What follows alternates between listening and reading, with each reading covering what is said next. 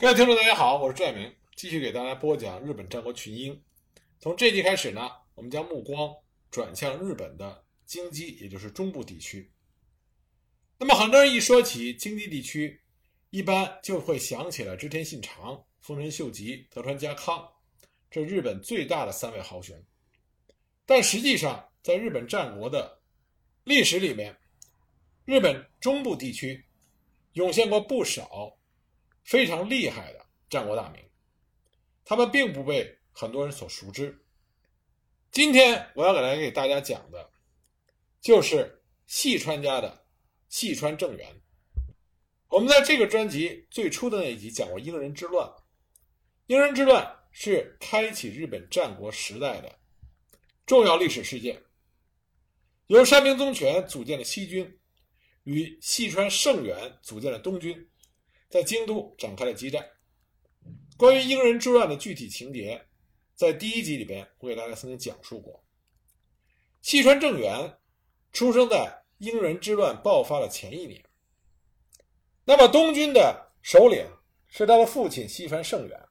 西军的首领是他的外祖父山明宗权。由于细川家和山明家陷入了这场大战。细川胜元就废掉了细川政元的继承人之位，而迎接了细川野州家的细川胜之为养子，准备让他作为继承人。但是随着英人之乱的推进，山明家和细川家都开始厌恶战争。为了和山明家议和，细川政元再度被立为了细川家的继承人，向山明家示好。山明家也开始准备与细川家和谈。公元一四七三年，山明宗权与细川胜元这两位英人之乱的始作俑者相继去世，细川政元正式继承了细川家家督之位。这一年，细川政元只有八岁。细川政元元服的时候是十三岁，当时八代将军足利义政亲自下赐偏会，这才开始使用了细川政元这个名字。那西川政元的父亲西川胜元是以智将而著称，西川政元呢，比他父亲来说是青出于蓝而胜于蓝，有过之而无不及。这个时候，英人之乱虽然已经结束，但是地方上田山义旧和田山正长的战争仍然在继续。田山正长是细川胜元的盟友，但是军事能力呢，比田山义旧差了几个档次。这就导致田山正长方虽然占据着大义的名分，却始终没有办法消灭他的对手田山义旧。两个田山市的战场逐渐由大和国、河内国，就转向了京都所在的山城国。为了征集民夫与兵粮，田山市这两方就不断地侵犯着山城国的村落与庄园，给当地的居民带来了巨大的灾祸。公元一四八五年，山城国的民众终于忍受不了。田山市的内战，所以就爆发了一揆，就民众暴动，驱逐了田山正常与田山义旧，而且宣称不再接受守护的统辖，自己制定了国中法，推行山城国的自治。这次山城国一揆表面上看起来是国人众不堪重负所发起的起义，但实际上，领导一揆的主要成员国中三十六人众里面，大部分。都是细川京兆家的家臣出身，也就是说，细川政元是在幕后操纵着国人们，最终成功的将室町幕府三管领之一的田山家的势力给驱逐出了山城国。英人之乱之后，幕府的威信和统辖力下降了极为厉害。那么九代将军足利义尚为了重振幕府的雄风，就要讨伐晋江国的六角家。啊，这在这个专专辑的前两集，我给大家讲过。当时足利义尚呢，决心出镇晋江国，讨伐六角。而讨伐六角是幕府军的主力，是由幕府将军的直辖军队奉公仲以及细川政元、斯波义宽这些守护大名组成。足利义尚是一个非常崇尚武德的将军，而六角氏的家主六角高赖。刚开始并没有重视幕府的警告，直到幕府组建了讨伐军之后，六角高赖才慌忙地派了使者前往细川政元的府邸，请求调解。细川政元也不想兴起战事，但是足利义尚一意孤行，因此这些守护大名们只好将自己的弟弟或者儿子送入到出征大军。足利义尚的这次出征，招致了这些守护大名们对幕府的进一步反感，也进一步弱化了将军作为权力中枢的权威。而细川政元作为管领，他的权力却越来越大。当然，这个时候细川政元还不能左右幕府将军的意愿，所以他只能回复六角高赖，说：“先前多次劝说你也不听，如今是自作孽不可活。”面对将军亲征所率领的幕府大军，六角高赖很快就放弃了抵抗，流亡甲贺郡。但足利义尚呢，为了摆脱他父亲足利义政以及管领西川政元的影响，一直停留在晋江国，没有返回京都。那他所在的叫沟之镇，也成为当时室町幕府实际上的行政中心。不过，由于长期出镇在外，负担过重，斯波家和其他的几个大名，都因为领地内部出现了问题，而返回了各自的领地。那足利义尚呢，在沟之镇也沉迷于酒色，没多久就暴毙身亡。他去世的时候只有二十五岁，没有留下子嗣。因此，室町幕府的将军之位就空了出来。此时有权继承幕府将军位置的，分别是足利义政的两个侄子：英人之乱时西军之主足利义士的儿子足利义才，和枯月宫方足利政之的儿子香岩院清华，也就是后来的足利义成。那英人之乱的时候，细川家是东军。所以，细川政元自然是不喜欢曾经是细川家敌人的足利义士这一系的人充当将军，所以他支持足利义成继承将军之位。但幕府这个时候真正的掌权派是八代将军足利义政的正室，也是刚刚死去的九代将军足利义尚的母亲日野父子。这个女人非常的不简单，而足利义才的母亲日野良子。是日野父子的亲妹妹，日野家代代与足利家联姻，靠这层关系，成为公卿阶层中非常有影响力的一霸。日野父子当然不会让没有日野家血统的足利义成继承将军之位，所以呢，在日野父子的支持下，幕府最终立足利义才为新任的幕府将军。西川政元虽然不赞同日野父子的主张。但是西川政元这会儿意识到自己的实力不够，因为他的对手这个时候是日野日野父子和田山家的联手，所以西川政元采取了忍让。但是呢，足利义士和足利义才这对父子目光极为短浅，他们仗着足利义政啊八代将军对他们的支持，根本就不买日野父子的账，日益骄横。丝毫不把日野父子放在眼里，而这种借势猖狂的人，往往在他们的靠山倒下的时候，就变得六神无主，昏招迭迭。足利义政在一一四九零年去世，享年五十五岁。他的去世就使得足利义士和足利义才父子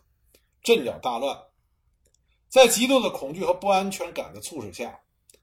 足利义才。强行夺走了象征将军之位的服装和铠甲等信物，他这种蛮横的态度就引起了日野父子的反感。那么，给为了给足利义士父子一点颜色看看，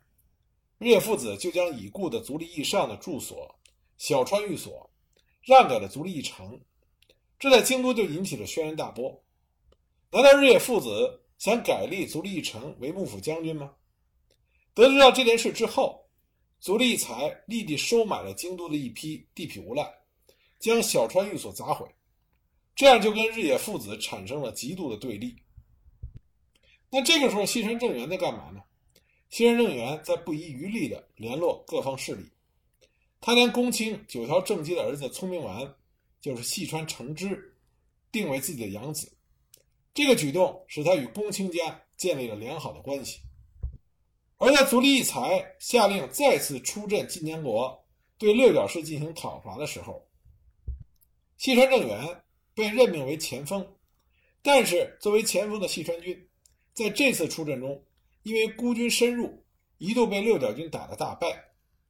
还是靠及时赶到的援军才扳回了败势。那细川军的这个失利，就让足利义才产生了细川政元也不过如此的错觉，开始轻视细川的京兆家。但这只是细川政元势敌已弱，背地里细川政元已经跟日野父子双方面达成了协议，就在等待着合适的机会。一四九三年，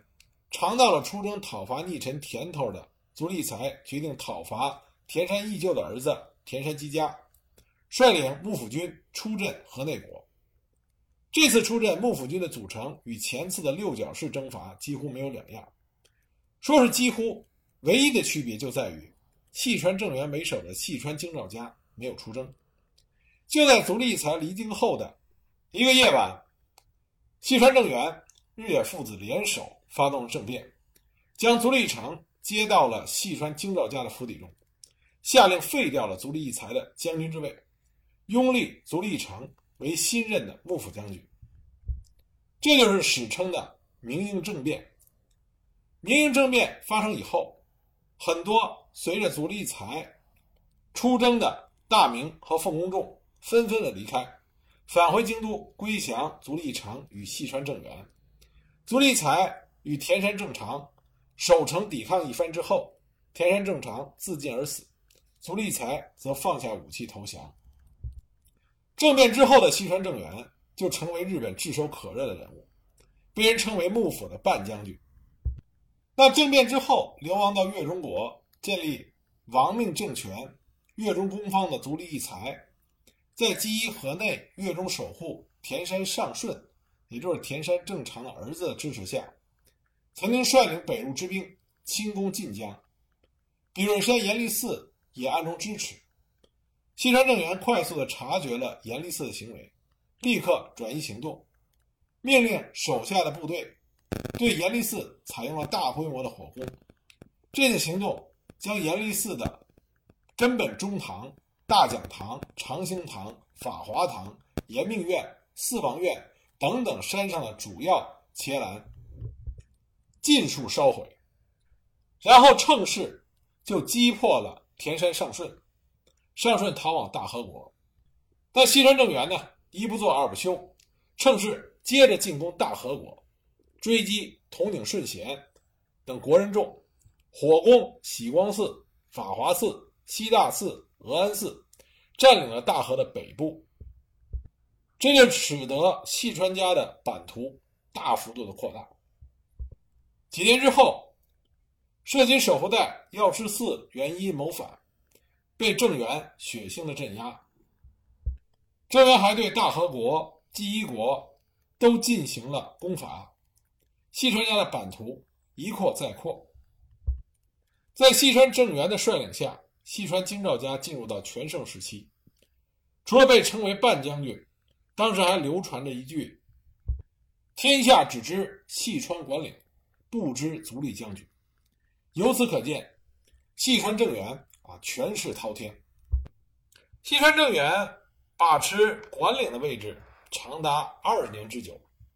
在幕府之中可谓是一手遮天。但是西川政元这个人呢很有意思，他对管理琐碎的政务没太大兴趣，而随着进行了一系列的扩张战争之后，他对战争也产生了厌恶的情绪，他的心思完全的转到了。修炼上面，在修炼上，他痴迷两件事情，一个呢是所谓的修验道，修验道是日本古代的山岳信仰，相当于自然崇拜，那么与佛教进行融合以后的一种宗教的教派，他的信徒认为，如果在山岳中进行艰苦的修行，就能够悟道，并且获得超自然的艳力，用这种艳力可以拯救众生。这个教派规定，修炼者不可以接近女色，这就造成细川正元没有妻子和儿女。另外，细川正元还热衷于得到天狗之术。天狗呢，相当于日本神话传说里的一种可以在天上飞翔的啊精怪。那么细川正元就想得到天狗之术，可以在空中飞翔。同时呢，他经常会有一种要到各国去放浪旅行的奇思怪想。他其中一次的突然出奔，还使得幕府陷入到混乱。后来将军足利义成和西川政元的心腹手下亲自劝说，才让他结束了出奔的事情。而且正是因为西川政元没有儿子啊，没有亲生儿子，所以他的继承人就成为了细川家最大的隐患。早在1491年。细川政元就将公卿九条正基的儿子聪明丸定为养子。一五零二年，聪明丸正式作为养子进入到细川家，改名为细川承之。那一五零三年呢？细川政元又从阿波守护细川义春那里过继了细川成元作为家督的候选人，这样就废除了细川承之的次子地位。此外，细川政元。还将野州细川家的细川高国过继为养子，所以细川政元一共有三个养子：细川承之、细川成元和细川高国。那么细川政元收这三个养子，实际有他自己的政治目的。细川政元他们属于细川的宗家，世代都有资格继承管理。那么宗家的家督都会世袭右京大夫这一官职。西川宗家呢，又以右京大夫的唐朝中国官名右京兆被称之为京兆家。西川家、宗家和庶家本来是很团结的，但是由于宗家的西川胜元迎娶了山明宗权的女儿，而庶家呢却对山明家非常的反感，所以就是造成了宗家和庶家的矛盾突然变得非常的尖锐。西川政元将阿波守护和野州两家的儿子过继到宗家，实际上想的是要调和宗家和庶家之间的矛盾。但随着这些养子之争的激化，矛盾不但没有解决，反而有着升级的倾向。而且看他的这三位养子成之、成元、高国，就可以发现三个人的出身都不简单。成之出身的九条家是摄政关白家的成员。在公卿中的地位很高，成员出身的阿波守护家，掌管着细川家的主力部队。那么高国出身的野州家，在血缘关系上同宗家最近。这三个人都有充分的理由认为自己才是当仁不让的继承者。那对于三个养子的明争暗斗，细川政元支持的是次子细川成元，不仅将涉及守护的官职交给了他，还要求阿波国的军队。在一五零零年进京平叛，而阿波守护家的首席重臣三好之长也获得了军事上的重用。这样一来，阿波系的国人不免就同右京兆家的国人，在拥护细川承之的内政上产生了对立。所以说，细川家的养子们刚开始的时候，最尖锐的矛盾就是在细川承之和细川成元之间，而细川政元。自以为有他的支持，细川成员的继位应该是大局已定啊，十拿九稳。但他没想到的是，细川成之他们的反弹会如此的猛烈。一五零七年，细川政元正在准备修炼他的修验道的时候，沐浴更衣之时，拥护细川成之的家臣湘西元长、药师寺长忠等人。串通了侧近的家臣，将西川政元刺杀在了御史中。而这些刺客本来还打算直接就诛杀西川成元，没想到西川成元在发觉之后，从京都且战且退，前往晋江国避难，而西川成之顺势就接管了管领之位。就此，西川家三位养子在西川政元被刺之后，就展开了。对西川家家主的内乱争夺，而这三位养子的争夺，也使得曾经如日中天的西川家彻底走向了衰败。那么，西川家三位养子关于他们争夺西川家家主的内乱纷争，我们下集再给大家具体讲。